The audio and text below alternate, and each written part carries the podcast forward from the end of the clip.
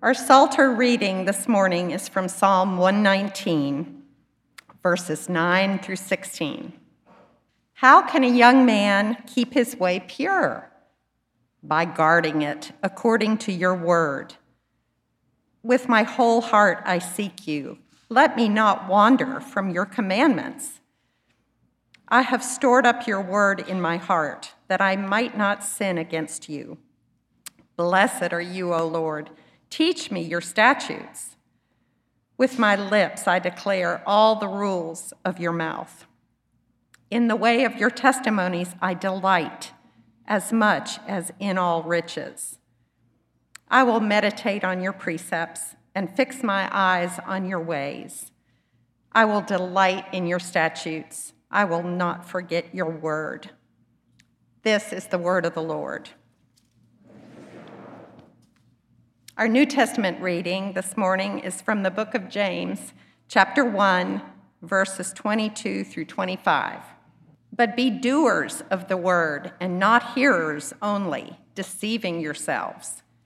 For if anyone is a hearer of the word and not a doer, he is like a man who, look in, who looks intently at his natural face in a mirror. For he looks at himself and goes away and at once forgets what he was like. But the one who looks into the perfect law, the law of liberty, and perseveres, being no hearer who forgets, but a doer who acts, he will be blessed in his doing. This is the word of the Lord. Our sermon passage this morning comes from the book of Nehemiah, chapter 8, verses 1 through 18. And all the people gathered as one man into the square before the water gate. And they told Ezra the scribe to bring the book of the law of Moses that the Lord had commanded Israel. So Ezra the priest brought the law before the assembly, both men and women, and all who could understand what they heard, on the first day of the seventh month. And he read from it facing the square before the water gate from early morning until midday, in the presence of the men and the women and those who could understand. And the ears of all the people were attentive to the book of the law. And Ezra the scribe stood on a wooden platform that they had made for the purpose.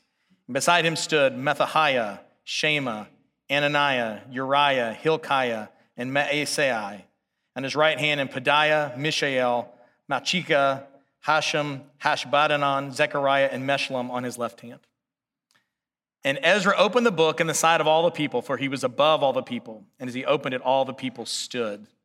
And Ezra blessed the Lord, the great God, and all the people answered, Amen, Amen, lifting up their hands. They bowed down their heads and worshiped the Lord with their faces to the ground.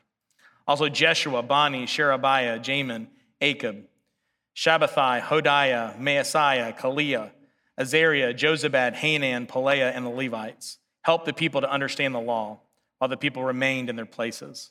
They read from the book, from the law of God clearly, and they gave the sense so that people understood the reading. And Nehemiah, who was the governor, and Ezra the priest and scribe, and Levites who taught the people, said to all the people, This day is holy to the Lord your God. Do not mourn or weep. For all the people wept as they heard the words of the law.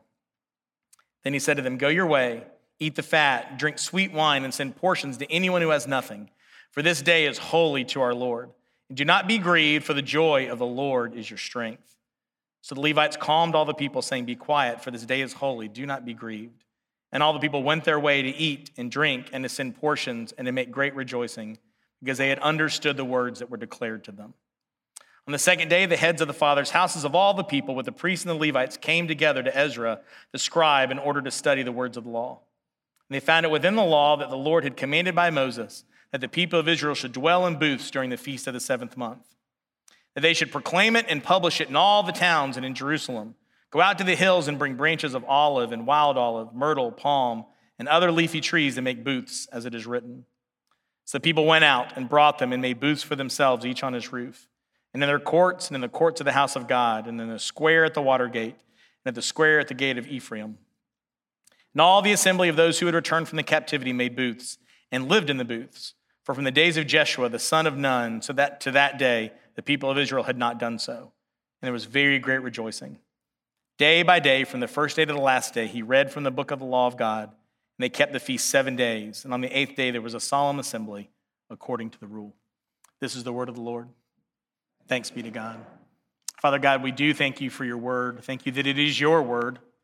Thank you that it is living and active. It is sharper than any double edged sword. Thank you that it applies even to us today. So, Father, open our ears and our hearts and your minds by your Spirit. Fall on us afresh that we may know and understand and live out this word. We pray this in Jesus' name. Amen. If you've been with us the last couple weeks, you know we're looking at the books of Ezra and Nehemiah. And we're doing it because the idea is we've gone back to some sense of a normal life. On the back end of the pandemic, schools have started, high school football's going on, you're going back to work, you're not doing as many Zoom meetings as you used to. Things are getting somewhat back to normal. So then, how is we, as God's people, are supposed to live in this new normal? And so we look at Ezra and Nehemiah, which is a picture of God's people that were 70 years in exile. Not just, you know, seven months in quarantine, but 70 years in exile. And as they came back, what did life look like for them? What were they about? And how that can inform and help us as we get back to normal life. Quick recap the first week we looked at God's sovereignty. Because if God is not sovereign, if God is not in control of all things, then we don't need to worry about what's happening right now. We don't need to worry about what's going on in this pandemic. But the fact is, if God is sovereign, because we know that He is, He's at work. He is doing something in us and through us during this season and time in the same ways He was during the exile. And so, as God's people came back to rebuild, which is the theme of these two books, they realized not everything needed to be rebuilt. Not everything in their lives, the way that was before, needed to continue in this new normal. So they started to do about what's most important. They started by rebuilding lives of worship. They rebuilt the altar, they rebuilt the temple, knowing they were made to honor God, made to worship Him. So let's begin there.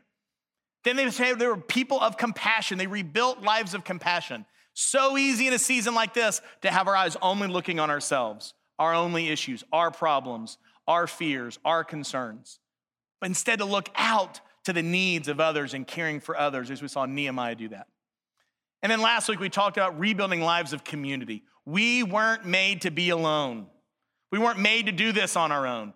We need others who come alongside us and come around us and pray for us and love us and remind us of the truth of the gospel.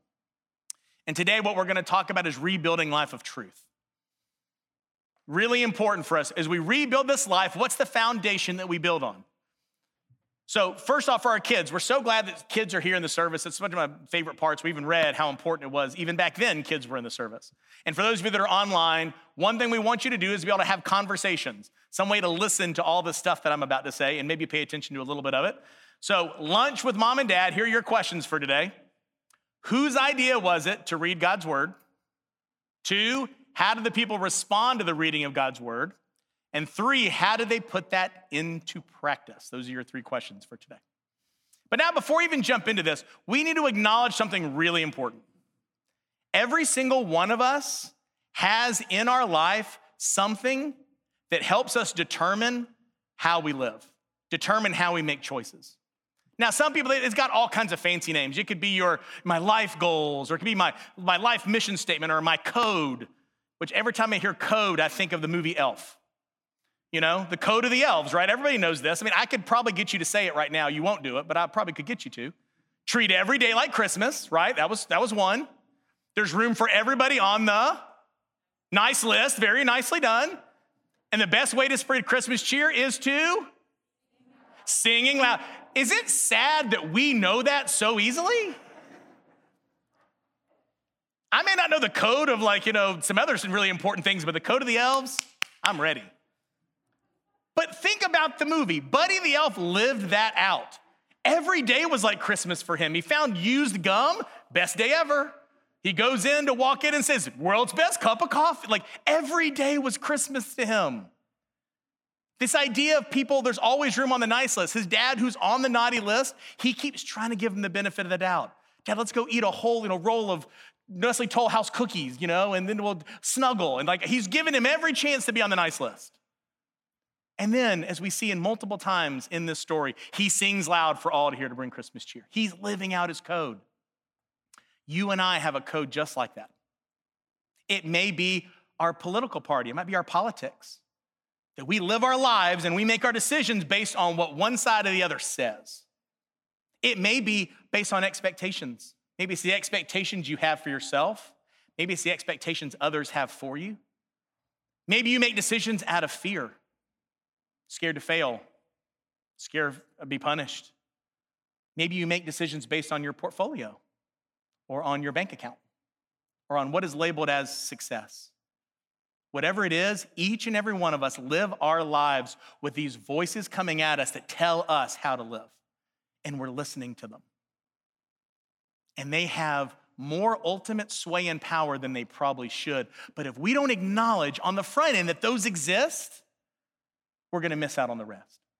But each and every one of us has that in our life. And it starts at an early age. If you remember, like, you, there were some rules that you might have had, like, in your household, but then when you went to school for the first time, remember school rules? I've got some school rules.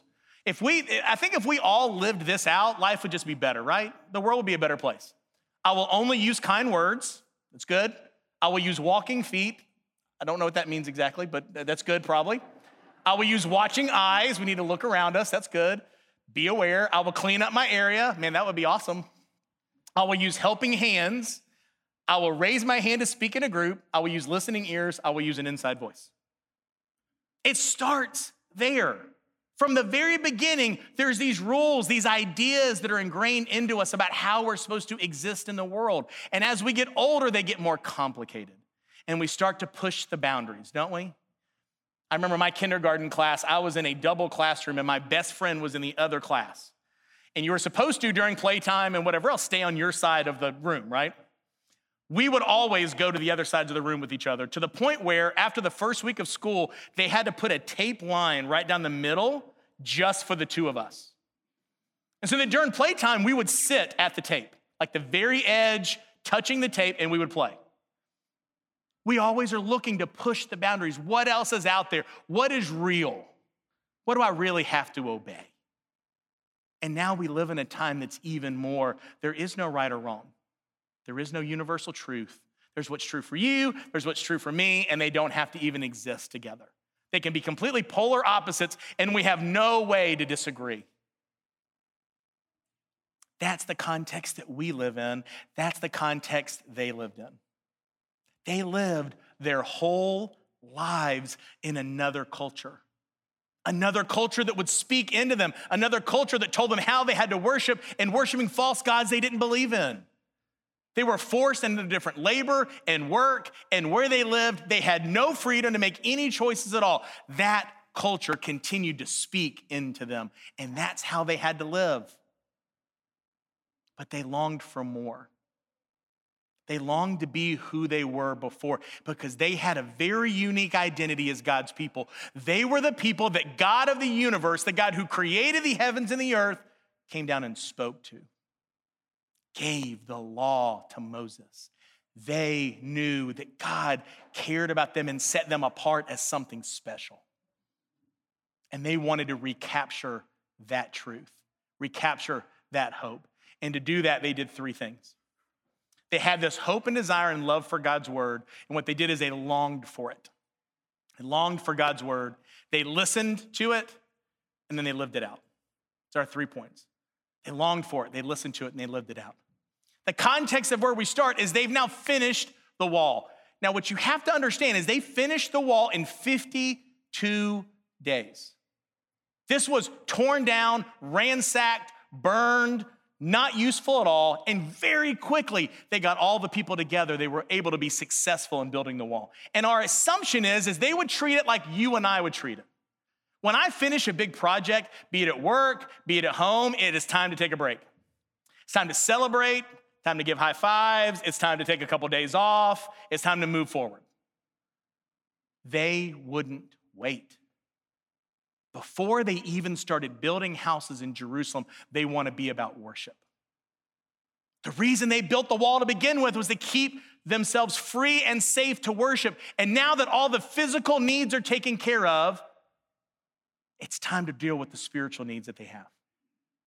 And it says that they, it wasn't just a few pockets of people, it says all of them gathered together as one man. There was this unity of purpose. They all gathered. And it says men, women, kids, anybody who could understand gathered. And they said to Ezra, read the law.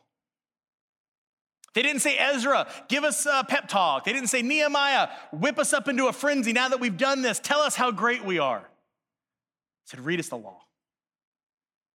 And for you and for me, it's hard for us to grasp or understand why that mattered because we own one of these things. Each and every one of us has or has access to a Bible. It takes 10 seconds to pull it up on your phone or your tablet or your computer. At this time in human history, no one had a Bible. There was one or two or three kept in the temple or the tabernacle. The scribes would be writing it, but there was no way to reproduce this. So, most of these people at this moment in time had never heard God's word before. They'd heard about it. They'd heard these stories about that God had spoken, and that he had given the tablets to Moses, and then there was more law, and they got to live it out. And there's some of these celebrations that we've heard rumors of that we've never participated in. For some of them, it was the first time in their lives they heard God's word read. It was a huge deal, and they longed for it. It's as if they were begging Ezra, please, what we need most is the law. And it said their ears were attentive to it. It's as if they had ears for nothing else but the law. And Ezra, what's really cool about his backstory, we did the whole book, part of the book of Ezra, never even met Ezra, but now we have in Nehemiah. He was sent by King Artaxerxes for one purpose, which was to study and teach the law to God's people. So here they are wanting to hear the law and they listened to it. And there's a difference between hearing and listening. I think we need to make that distinction on the first one because all of us live in that world and that tension sometimes, okay? Like there are times when I hear my wife call me from the other room. She'll say my name, and I hear that, and then I hear the teacher from Charlie Brown. Wah, wah, wah, I don't know it, but I heard her. I heard something, but I'm not listening. And she'll call me on it. She's like, Were you listening to me? I was like, I heard you. No, no, no. Were you listening to me? They weren't just hearing God's word. They weren't just like, okay, wow, great. Finish the temple. We've done the right thing. Come read to us. Now let's just kind of zone out. They listened, listened intently. And this wasn't just like kind of passive listening, this was active listening. You know what it says they did? They stood when God's word was read. And it says they read from dawn until midday there's a pretty good chance they stood for six hours listening to the Word of God. It puts a 25 minute sermon into some real perspective, doesn't it? They stood because they wanted to honor and they were showing their, their allegiance to and how important this was. They gave it respect. But not only that, it says that they bowed down, they raised their hands, they said amen. This was active. God's word was working deeply into their heart as they listened to what it said. Listen to every nuance. And what was so important about it is because it was having the authority it was supposed to. This list of names that I half butchered on the way up there, and I'm so glad, Cheryl, you didn't have to read those. Like, these were the leaders of the people at this time, and they were on the stage to say, We too are giving ourselves to the authority of God's word. Our power comes from that, not from who we are. And then to make it very clear, it says the people started to, the, the, Levites and the teachers went to go teach and make clear God's word to them. Make it evident to them. It wasn't just enough to listen to it, it's something that we've got to do something with. So they go to teach, they go to explain, even to the young and the old alike. And there's two parts to that. One was because those, most of these folks didn't know Hebrew anymore. They lived in a foreign land, learned Aramaic, which was the dominant language of the time. They didn't understand Hebrew, so it needed to be translated to them. But the other part of it, this really important understanding, was they needed to know it. The word understand is used six times in this passage. It wasn't good enough just to know and to check the box that, okay, I heard it, I sort of know it, I know what's going on. It was to understand it for the point to apply it. To apply it, to do something with it. It wasn't just, again, let's move on, let's we listen to it, we've done our good thing, we've shown up at church today, great. They needed to know what it said to them in the contemporary context of their day, which is what preaching is supposed to be. We're supposed to take this old text and say, you know what? It really is living and active. It really does apply to you today. There really are things for us to know and learn, and there's ways we should be building our lives with this as the foundation of ultimate truth because the God of the universe gave it to us. To them, the book of the law of Moses that God commanded them. It's a gift. To them, it's a gift to us to be understood. That's why it's so important for us to be with other people that we can study God's word with together. If you're interested, if you're, if you're looking for a small group Bible study and you want to be involved, if you're looking for a Sunday school class or our community groups that have been so faithful to continue to meet, we have so many great women's Bible studies. You'll hear this week about some men's studies we're doing. We'd love for you to be a part of that, to be around other people that can help sharpen you in God's word to study it together, to understand it together. They listened intently. But then they lived it out. Maybe the most important, maybe the hardest part of God's word for all of us is to live it out. So we read in James don't just be doers of the word, be hearers of the word. Look intently in the law, the law of liberty, the law of freedom. They lived it out, and they started by living it out by weeping. Trust that's the first thing they did? They wept. They heard God's word read and they wept because they saw their own sin as opposed to his holiness. They hear of what God had done for them, that God had created them, that God had helped them, that God had chosen them, God had spoken to them, and God had warned them over and over again, and yet they chose the gods of this world. They went after that which was not truth, and they replaced truth with it. And they wept because they saw the depths of their sin. That's one of the things that scripture does is it points out our sin. But do you notice what Nehemiah says to them? Don't weep. It's a time to celebrate. This is not a time for weeping because not only does scripture point out our sin, it also reveals our remedy. He says them, No, the joy of the Lord is our strength. What does that mean? How does that keep me? He's giving them this picture that God takes great delight in you. It was with joy that he moved the heart of Cyrus to get the exiles released. It was with joy that he's worked through you and in you and protected you so you could build the temple and build the altar, build the wall, be safe right now. It is with joy that he lets you understand what's being said. God is at work. And he takes great delight in you. It is something we don't think about very often. Zephaniah 3:17 he will take great delight in you. He will rejoice over you with singing. They needed to take joy because God was taking joy in them. And how do we understand and how do we know this? Because again, context, seventh month of the year. This was the the new year for the Jewish people. Three things happened there was the Feast of Trumpets, there was the Day of Atonement, and then the Feast of Tabernacles, we'll talk about in a second. They were about to get a visual picture of a verbal promise.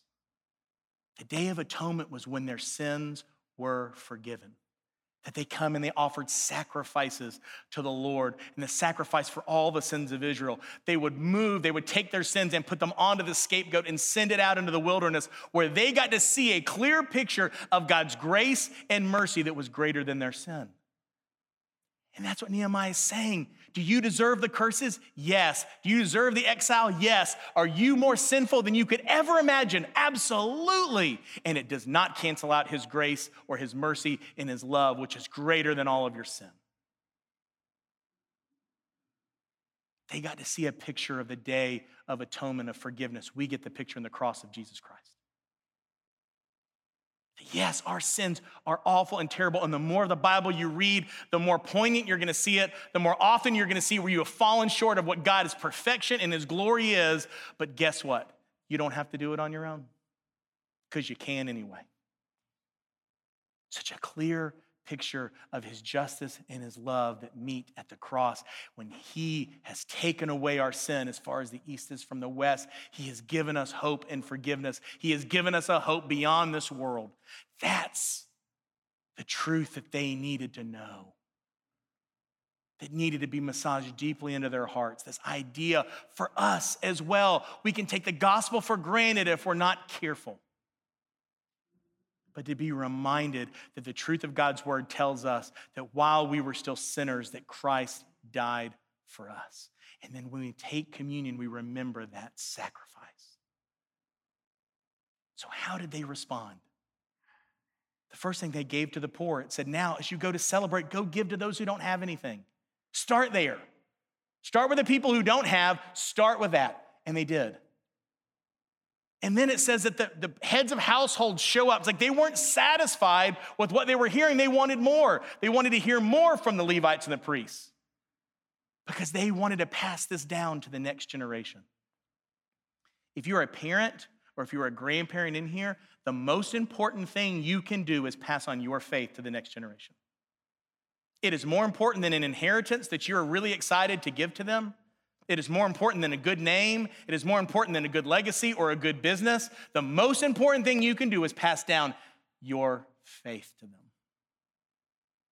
That's why God gave you children and grandchildren to pass down the faith, to share the truth of the gospel, to read the Bible with them, for them to get it and to understand it, to pray with them. They longed for that. And as they found it, there's this idea of the Feast of Tabernacles. They're like, well, we need to celebrate this. And when they hear about it, they take God's word and spread it. It says they go to all the towns around Jerusalem to tell people about it.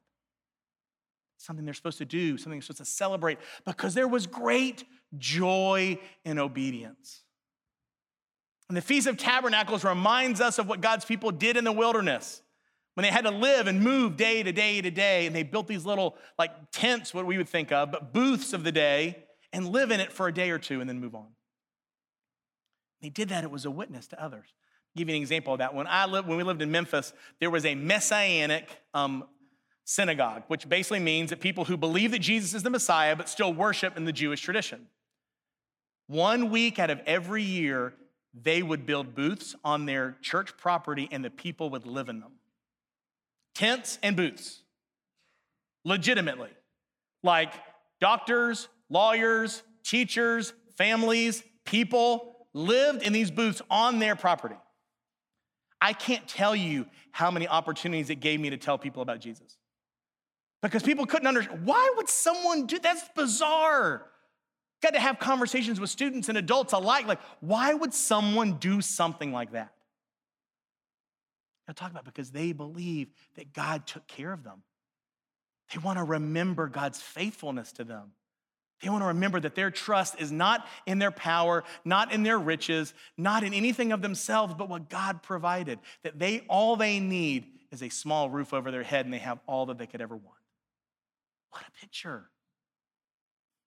Their obedience was a witness because everywhere in the city they would see a booth. If you were coming as a visitor outside the city, their children going, Why am I living in this tent for the next week? Their obedience was an opportunity to show the truth of who God was because they obeyed God's word. They took him at his word, which is the great joy of believers because they believed what he wanted was better than what they wanted. What he had in store for them was better than what they had in store for themselves. That's what faith is. What does our obedience show the outside world today? How do people want more of Jesus because you're willing to obey the difficult and hard things? You're willing to make the Sabbath a priority. You're willing to pray out loud to people. You're willing to share your faith. You're willing to love others even when it's hard, even when it's difficult. The hardest parts of the Bible for us to live out. How does that show as a witness to others? What does that look like for us? Because that's what we're called to do. Doing student ministry for a long time, um, the worst part was I had to go to way too many funerals of students and teenagers that died way before they should have. And it was some of the most gut wrenching, difficult, hard, and frustrating moments to sit there and watch parents have to endure something that no parent should have to. have to bury their child. And to watch the hopelessness, even from people who loved Jesus, just this fear, this hopelessness, this these people who just didn't know how to even respond and react. And to not be able to give them, you want to give them hope and you give them encouragement, you give them God's word, and sometimes it felt like empty to them. Which is why this one stuck out to me so much. Uh, there was one that I went to where the dad stands up, which I don't know how on earth he could do that anyway. I mean, I was like, he's not going to make it. There's no way this is going to happen. And he stood up and he said, Hey, thank you so much um, for all the well wishes. Thank you for all the ways that you've been supportive, all the calls, all the texts, all the things that you've done. It means so much to me. But I have to tell you, the only place that I found any comfort is in this. And he holds up his Bible. And he says, I know you think that sounds pithy, that sounds like it's, not. this is truth. He's like, I've read the Bible more this week than I probably have my entire life. And I have found some things to be true that I can hold on to and have hope for again. And he says, I basically could mem- I basically memorized John chapter 11. And I want to I want to say it to you now. And to hear him share with tears in his eyes about Jesus raising Lazarus from the dead. And Jesus comforting Mary and Martha, Do you believe? And she says, I know that I will see him again on the last day. And he says, I can't tell you how much hope it gives me to know that I will see him again one day. I will see him on the last day. I can't tell you what it means to me to know that Jesus is the resurrection and the life. And I can't tell you how much it means to me that Jesus weeps with me right now. He longed for God's word, listened to it, and he lived it out. Because in the crowd were a bunch of his folks that he worked with that didn't know Jesus, and a bunch of people from their kids' soccer teams that didn't know Jesus, and a bunch of people from the Rotary Club and stuff because he had a name in the, in the society who didn't know Jesus. And it was the closest I've ever seen to an altar call at a funeral. It was fascinating. And he says, If you don't get this or don't understand this, I feel sorry for you because you think I've lost so much, and yet I have so much that I've gained. Because this son of mine, I know that I will see him again. Because of what Jesus has done in me, through me, in him, through him, I have a hope beyond this world. And it's why I can smile in the midst of my sorrow. And he throws this big grin with tears falling down his face. There's a lot of sermons I'll never remember, but I'll never forget that. It was a man who understood truth. He understood what truth meant, and he lived it. He longed for it, and he listened to it. He listened to God give him comfort. That is our call as God's people to be a people of the word, that we might be a witness to the world. Let's pray. Father, thank you for the truth of your word. Thank you for the hope that it gives us. Thank you for the reminder of the gospel. Thank you that it's not about us, that all we bring is the sin that makes it necessary, but we have a hope. That we're reminded about these people who longed for your word. Give us a hunger for your word, Lord, we pray. Make us long for it like water, like food. Help us to listen to what you have to say to us. Father, we know that you are speaking through your word. Give us people around us who love us and help us and encourage us. Help us to live it. Help us not to be listeners of the word, but doers of the word. To go and live for you in obedience, trusting that what you have is better than us, better than anything we could want for ourselves. Father, thank you for your love. Thank you that it is greater than all of our sins. And thank you that in Christ alone our hope is found. In Jesus' name, amen.